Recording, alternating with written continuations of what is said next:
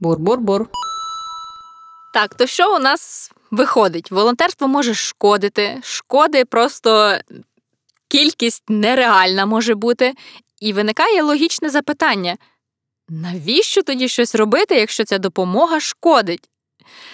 О, це для мене особисто дуже складне питання, і я б хотіла для нього знайти однозначно якусь відповідь.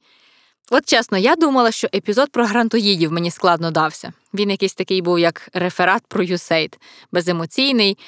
А тут якось навпаки, одні емоції. Навіщо щось робити, якщо допомога часто шкідлива? Навіщо допомагати, якщо це розвиває патерналізм і набуту безпорадність?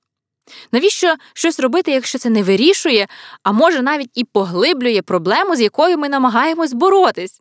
Нещодавно я читала в книзі Економіка бідності цікавий приклад, і мені здається, що він буде вдалою ілюстрацією до цих питань, навіщо? Якщо не помиляюся в Індії, хоча в принципі це не так вже й важливо, є група селян, які дуже залежні від врожаю. Є врожай гарно, рік протягнем, а от нема врожаю все. Родина може і не пережити.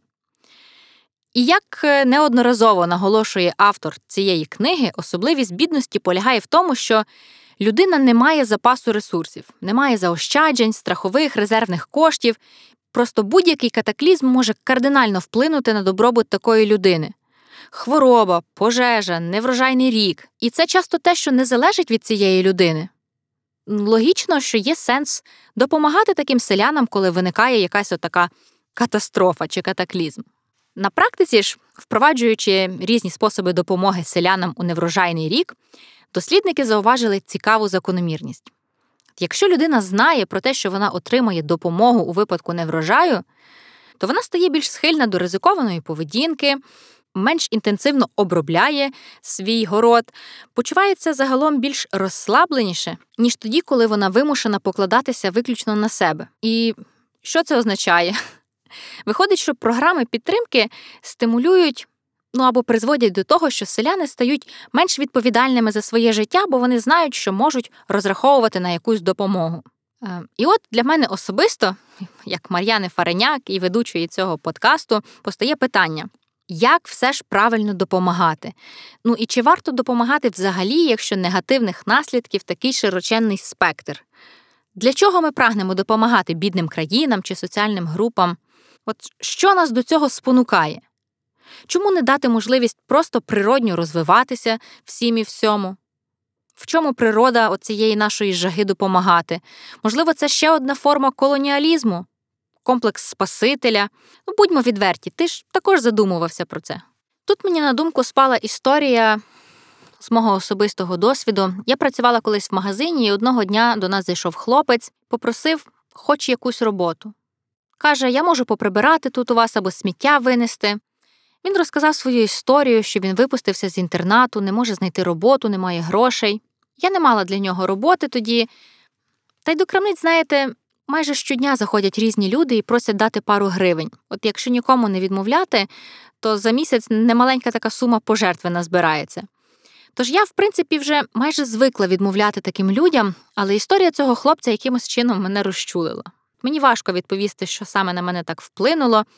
Я дала йому 20 гривень, і він пішов, а у мене все тільки почалось. В голові почали крутитися думки. Якась надто завчена в нього промова була про інтернат. Невже ти дійсно повірила, Мар'яна? Але й справді, як живуть діти після інтернату? 20 гривень. Хіба щось купиш за ці гроші? Ти думала, що ти йому якимось чином допомогла, а дала просто якусь мізерну суму. Комок до горла в мене тоді підступав, сльози текли. Потім я почала злитись сама на себе за оце. Ну, Мар'яна, ти ж знаєш, що придумати історію і розчулити не така вже й складна наука, чого ж ти так повелась? А за тим уже пішли і думки про те, що часто люди, які просять гроші, перебувають в рабстві, і давай про торгівлю людьми думати. В магазин вже почали заходити люди, а я все така в сльозах, в глибокій зажурі і в ненависті до себе, що от я опинилася в такій ситуації. Навіщо мені це взагалі було потрібно? На щастя, з віком розвивається цинізм і сарказм, стає хоч трохи легше думати про це все. В чому ж полягає головна проблема дітей з інтернатів? Ну, це з точки зору суспільства, а не конкретної людини. Проблема в тому, що Інтернат виховує в людині абсолютну непристосованість до життя за його межами, нездатність давати собі раду в житті. Я вже згадувала, є таке поняття, як набута безпорадність. Це коли людина настільки звикає, що від неї нічого не залежить, в якийсь момент вона вже перестає старатися бодай якось вплинути на своє життя. Для мене завжди найсумнішим був той факт, що від дитини буквально нічого не залежить. Не залежить, в якій сім'ї ти народишся, не залежить, чи буде тебе вилучено в інтернат. Ну і в інтернаті від тебе вже точно абсолютно нічого не залежить. Ти просто живеш так, як заповіла тобі система. І до слова, це проблема не лише дітей, що виросли в інтернатах. Аналогічна ситуація складається із людиною, що довгий час прожила на вулиці.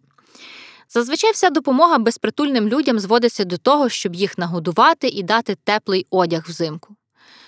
Польові кухні в конкретні дні та години. Хіба це не той самий тюремний режим і виховання безпомічності? Своєю неправильною допомогою ми тільки поглиблюємо безпорадність і залежність цих людей, що опинилися на вулиці часто просто через серію невдалих для себе збігів обставин. Моментом, що змінив моє ставлення до безпритульних людей, став е, інстаграм-профіль Сука Жизнь, що із звичайного фотопроекту переріс в приклад, як правильно допомагати людям, що опинились на вулиці. Я рекомендую стежити за цим проектом в інстаграмі чи телеграмі і підтримувати його фінансово, якщо у тебе є така можливість і бажання, звісно. Завдяки цьому проекту я дізналася, що часто люди, що змушені жити на вулиці, змушені це робити, бо втратили документи. Через це вони не можуть влаштуватись на роботу, часто можуть бути обдурені на підробітках, просто не отримати свої гроші. Людина без документів і на вулиці стає настільки незахищеною і безпорадною, що мені, чесно кажучи, аж страшно стає. Бо страшно уявити, що б я робила, якби опинилася в таких обставинах. Щоби справді допомогти такій людині, от просто погодувати чи дати кілька гривень не варіант. Щоб реально допомогти, треба допомогти людині вибратися із цього стану, допомогти відновити документи, знайти роботу, знайти житло, можливо, допомогти знайти чи сконтактуватись із родичами, з якими втратився зв'язок, і вони зможуть допомогти. Я, чесно скажу, мрію про те, щоб такий проект, от як сука жизнь, переріс в національну програму допомоги безпритульним. Ну бо це реально успішний кейс порівняно з усіма ну, псевдодопомогами. Бур-бур-бур. Ну що, давай спробуємо зібрати думки докупи і підвести підсумок цього мого такого трохи неструктурованого і надміру емоційного епізоду. Е, висновок один або підсумок. Добрий намір не означає добрий результат. І спроби та намагання комусь допомогти не роблять автоматично нас добрими людьми. До допомоги потрібно підходити усвідомлено і відповідально. Другий підсумок це те, що волонтерський туризм і така опікунська благодійність це шлях швидше до поглиблення проблеми, ніж до її вирішення. Бо поки на інтернати будуть виділятися кошти, доти й будуть бажаючі освоїти ці кошти. Я думаю, якби раптом з'явився указ про відкриття тисячі санаторіїв для дітей, то на всі ці сотні тисяч вакантних ліжкомісць знайшли б кого позбавити батьківських прав і забили би під зав'язку ці всі заклади. В Україні, до речі, зараз існує ще й проблема не лише з закладами інституційної опіки, а й з так званими психдиспансерами, які також пасувало б закрити. Я, мабуть, залишу посилання в описі цього подкасту на дуже круту документалку, яка ну, максимально е, широко розкриє цю тему. Я не буду в неї заглиблюватися зараз. Так, третій підсумок того, про що я говорила сьогодні, це якщо допомагати так складно і неефективно, і буває навіть шкідливо, навіщо ми допомагаємо? Якщо говорити коротко і по суті, то в першу чергу для самих себе, бо допомагаючи людям в складних життєвих обставинах, ми в першу чергу налагоджуємо наш загальний спільний побут. З бідністю борються, грубо кажучи, щоб запобігти злочинності, бо вважається, що це одна з основних причин появи злочинності. Ну, це якщо говорити суто з прагматичної точки зору, а якщо говорити з гуманістичної, ми допомагаємо, тому що ми люди. Мабуть, таки десь ми маємо увімкнений тумблер допомагати. І в нас є емпатія, душа, ну і таке всяке інше. І, мабуть, головне питання цього епізоду питання просто на мільйон як? як мені допомагати, як мені волонтерити, так, щоб не нашкодити. Я щиро сподіваюся, що цим епізодом я нікому не відіб'ю бажання волонтерити і допомагати. Бо поки що виглядає так, що допомагати це ще складніше, ніж сортувати сміття. Ну, бо ти ж знаєш, сміття треба помити, посушити, сортувати пляшки за кольором, слідкувати за маркуванням на упаковці, коли купуєш товари, користуватись багаторазовими торбинками, знайти, куди здавати своє посортоване сміття досортовувати його ще на сортувальній станції, зрозуміти, що 30% з того, що ти притягнув на станцію, не переробляється, а потім ще й дивитися і читати в новинах, як з контейнерів для сортування все скидають в одну фуру і вивозять на один полігон. Ну, Просто жах, жах і безглуздя. Але ні, це насправді лише на перший погляд, бо все, що тобі потрібно, це просто перепрошити свою операційну систему під ці нові правила відповідального життя на планеті Земля, і сортування стане для тебе набагато простішою процедурою. Я думаю, що десь так воно і з волонтерством та благодійністю. Треба розібратися, як робити це правильно, сформувати звичку, ну і думаю, далі вже все як по маслу піде. І перше, що нам треба усвідомити і змінити, це перестати возити в інтернати іграшки, цукерки і навіть аніматорів. От скільки вже про це говорять, та відмовити суспільство чомусь поки не готове. А як? А що ми тоді? Нічого не будемо робити для діток? От от, хочеш зруйнувати щось старе, тобі потрібно запропонувати альтернативу і заміну, а не просто сказати відмовтесь від цього.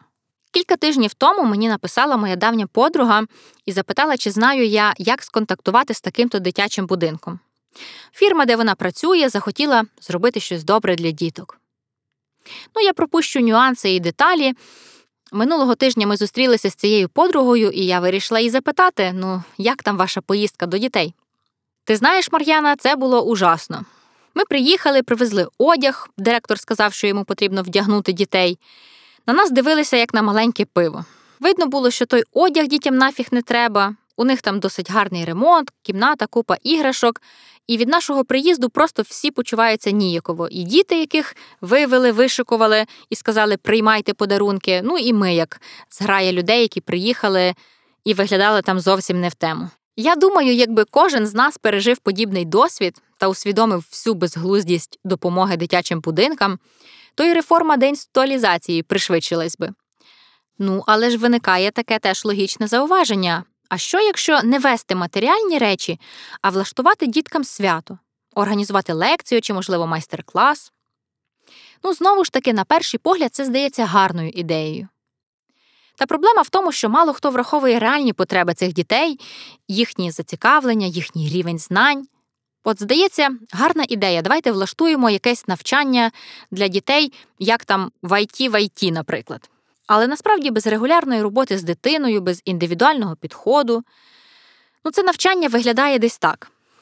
Дітям показали торт і чітко дали зрозуміти, що вони його ніколи не отримають. Далі в мене текст написаний капсом: Що ж, бляха, робити? Спробую відповісти. Якщо так склалося і якась дитина залишилась без батьківської опіки, в закладі, або ж навіть якщо вона живе в родині, але в дуже складних умовах, понад усе такій дитині потрібен індивідуальний підхід наставник, друг, людина, з якою можна регулярно бачитись, спілкуватись, розпитувати про щось, ділитись. І найкраще, якщо така людина буде не на місяць чи рік, а умовно на все життя, ну, принаймні до повноліття чи виходу з закладу, якщо дитина знаходиться е, в будинку дитячому. Ну, бо, власне, чимало людей і спеціалістів відзначають, що найгірше у волонтерстві та роботі з дітьми це якраз короткотривалість програми. Діти звикають до свого нового друга, наставника, вчителя, довіряють йому, а в якийсь момент він просто кидає їх знову і знову тебе просто кидають люди, до яких ти прив'язуєшся. Як мінімум, неприємно, коли тебе постійно кидають. Цим, в принципі, і пояснюються досить непрості вимоги до всиновлення. Я не знаю, чи колись ви цікавилися, що ж потрібно, щоб всиновити дитину. Там перелік такий, що ого. го І це не лише бюрократія, це шлях моральної підготовки і усвідомлення відповідальності, яку ти на себе береш. Ну, навіть щоб взяти тварину з притулку, є певні вимоги, що вже говорити про дитину. Не можна її просто взяти, а потім повернути протягом 14 днів, бо тобі щось не підійшло. От уся допомога, що стосується дітей, має бути продумана як індивідуальна робота з дитиною, а не з групою. Бо навіть наша шкільна програма насправді мала б передбачати набагато більше індивідуальності і можливості обирати те, що тобі подобається, а не просто слідувати програмі. Вміння робити вибір одне, напевно, з ключових в нашому дорослому, уже самостійному житті. Є ще й така ситуація, що діти, позбавлені батьківського піклування, дуже часто мають проблему в тому, щоб створити свою власну сім'ю уже. Банально, у них просто немає прикладу, як створювати стосунки, як турбуватися про дитину. І виходить так, що автоматично сім'я, створена дітьми із притулків, потрапляє в так звану групу ризику. Та й мова, в принципі, не лише про створення сім'ї, бо будь-що в житті людини передбачає вибір. І відповідальність за цей вибір. А як ти можеш робити вибір, якщо з дитинства і до моменту дорослішання вибору у тебе ніколи не було? То що ж виходить, покрокової інструкції, як допомагати дітям, у нас немає. І я не впевнена, що вона в принципі може бути. Бо кожна дитина, як маленька людина, індивідуальність потребує індивідуального підходу, і мені здається, що я про це вже встигла разів з десяток сказати. А якщо мова йде про допомогу не дітям, от як там не нашкодити? Зараз в Україні активно розвивається система соціальних послуг. І, взагалі, ти щось знаєш про соціальні послуги? Звучить як е, теж щось схоже на маленьке пиво. Я от задумалася, як в моїй голові виглядає соціальний працівник. Якась така тітонька з суворим виразом обличчя, яка що вона робить? Вона пише характеристики на родину. Ну і, звичайно, нічого доброго вона зазвичай не пише. Це, мабуть, такий типовий образ ще з радянського і пострадянського уявлення про соціального працівника. А хто ж такий соціальний працівник насправді? Може, це якийсь добродій з м'яким серцем, що хоче врятувати світ? Та навряд. Що я знаю про соціального працівника, так це те, що це людина з вищою освітою і знаннями, як правильно допомагати, спілкуватись і запобігати найгіршому сценарію життя людини. Думаю, соціальний працівник знає, що немає чарівної таблетки, щоб врятувати всіх. Багато залежить тут від бажання самої людини допомогти собі чи прийняти допомогу ззовні. Часто людина опиняється в кризі через невміння впоратися із складними життєвими обставинами, а допомогти впоратись можна якраз за допомогою соціального працівника та соціальних послуг. Та й навіть сама назва соціальна послуга передбачає, що це щось, за чим людина має звернутися сама із запитом, усвідомити потребу, що їй потрібна допомога. Це, як мінімум, забирає оцей момент причиніть добро, ну, коли тебе навіть не просять, а ти весь такий хочеш допомагати. Але тут виникає ще таке питання, як наскільки є сильним рівень довіри до соціальних працівників і соціальних послуг. Дуже важливо дати чітке розуміння, як працює саме соціальна послуга, щоб уникнути такого собі споживацтва, коли людина хоче брати тільки рибу, а не вудку. Кожна допомога людині, яка перебуває в кризі, має бути продумана таким чином, щоб дати можливість цій людині вийти з кризи, а не просто підтримувати її життєдіяльність шматком хліба. Розумієш, про що я? Хтось зараз може чекати, що я назву якийсь перелік соціальних послуг, щоб трошки прояснити ситуацію з ними. Та скажу, що як такого чіткого переліку немає, бо соціальна послуга це швидше реакція на потреби і запит у певній громаді.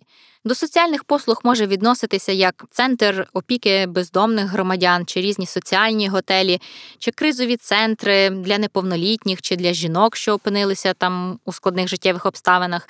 Словом, варіантів, які послуги надавати, може бути дуже багато, бо й проблем соціальних у нас. На жаль, також дуже багато. І от саме поняття соціальної послуги, воно для мене звучить так по-західному, по-європейськи, американськи, але я згадую собі якісь фільми чи серіали, які я бачила, і особливо, якщо це підліткові, то м- мені здається, що там сформоване таке дещо негативне ставлення до там соціальних, не знаю, крамниць і до тих же соціальних послуг. Ну, бо це вважається чимось, чим тебе можуть присоромити. І от мене власне виникло питання: чи не буває людям соромно звертатися за допомогою? Чітких даних у мене немає, але Я чомусь собі так думаю, що дуже часто люди от прям до останнього можуть не звертатись по допомогу, аж поки ситуація не стане суперкритичною. Я спілкувалася з експерткою у сфері деінституалізації Анною Решетник і якраз запитала у неї про цей аспект, про цей сором. Анна розповіла мені, що у багатьох європейських країнах соціальними послугами користуються, е, так би мовити, усі верстви населення. І це не асоціюється лише з крайньою бідністю і неблагополуччям. Наприклад, перші кілька тижнів після пологів соціальний працівник відвідує родини незалежно від достатку, в тому числі для того, щоб мати можливість розпізнати післяпологову депресію в матері, наприклад, або ще якісь потреби, які можуть виникнути у догляді за дитиною, абсолютно в будь-яких людей незалежно від їхнього соціального статусу і достатку. Виглядає так, що для українців це може бути трохи дико. Ну як це чужа людина приходить до мене додому, щось там робить, підказує. Але в цілому я думаю, що до такої послуги все ж варто придивитись і рухатись десь в тому напрямку. Тож про престиж користування соціальними послугами, напевно, говорити не варто, але як мінімум те, щоб дестигматизувати їх і зробити такими, що людині буде досить комфортно звертатися за такою послугою, це також напрям, в якому потрібно рухатись. І тут доречно було б згадати попередній наш епізод про те, як правильно піарити волонтерство і благодійність, і окремо поговорити про те, як піарити сферу соціальних послуг.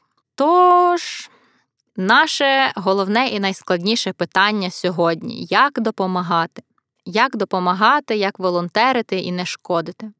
Ну і напевно головне питання, заради якого ми всі тут зібралися і чемно прослухали ці 50 хвилин чи скільки виходить цього епізоду, як допомагати, як волонтерити, як робити це правильно так, щоб не нашкодити.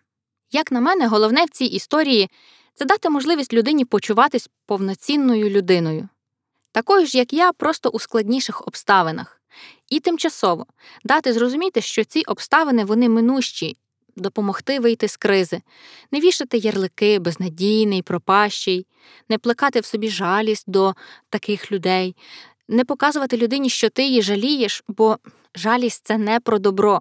Звучати це може начебто досить складно.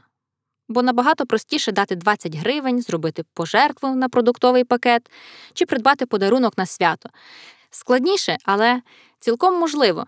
То що, давайте допомагати і не шкодити робити це усвідомлено і по можливості на постійній основі. Цей епізод став для мене справжнім випробуванням. Коли читаєш, проговорюєш, а потім і озвучуєш всю цю історію з потенційною шкодою волонтерства, нема можливості не задуматися, чи справді в допомозі є сенс, чи справді те, що я роблю, має сенс. Довелось навіть відкласти вихід цього епізоду для того, щоб на свіжу голову прийняти рішення, публікувати цей запис чи ні. Та все ж я рада, що цей епізод вийшов і що вийшов саме таким. Я дякую за моральну підтримку Саші, Вірі, Тані та Василю Коліснику. Моя віра в волонтерство повернулася із новою силою. Я сподіваюся, що і твоя нікуди не поділась. Це був четвертий епізод подкасту на волонтерили. Дякую, що проживаєш цю історію разом з нами.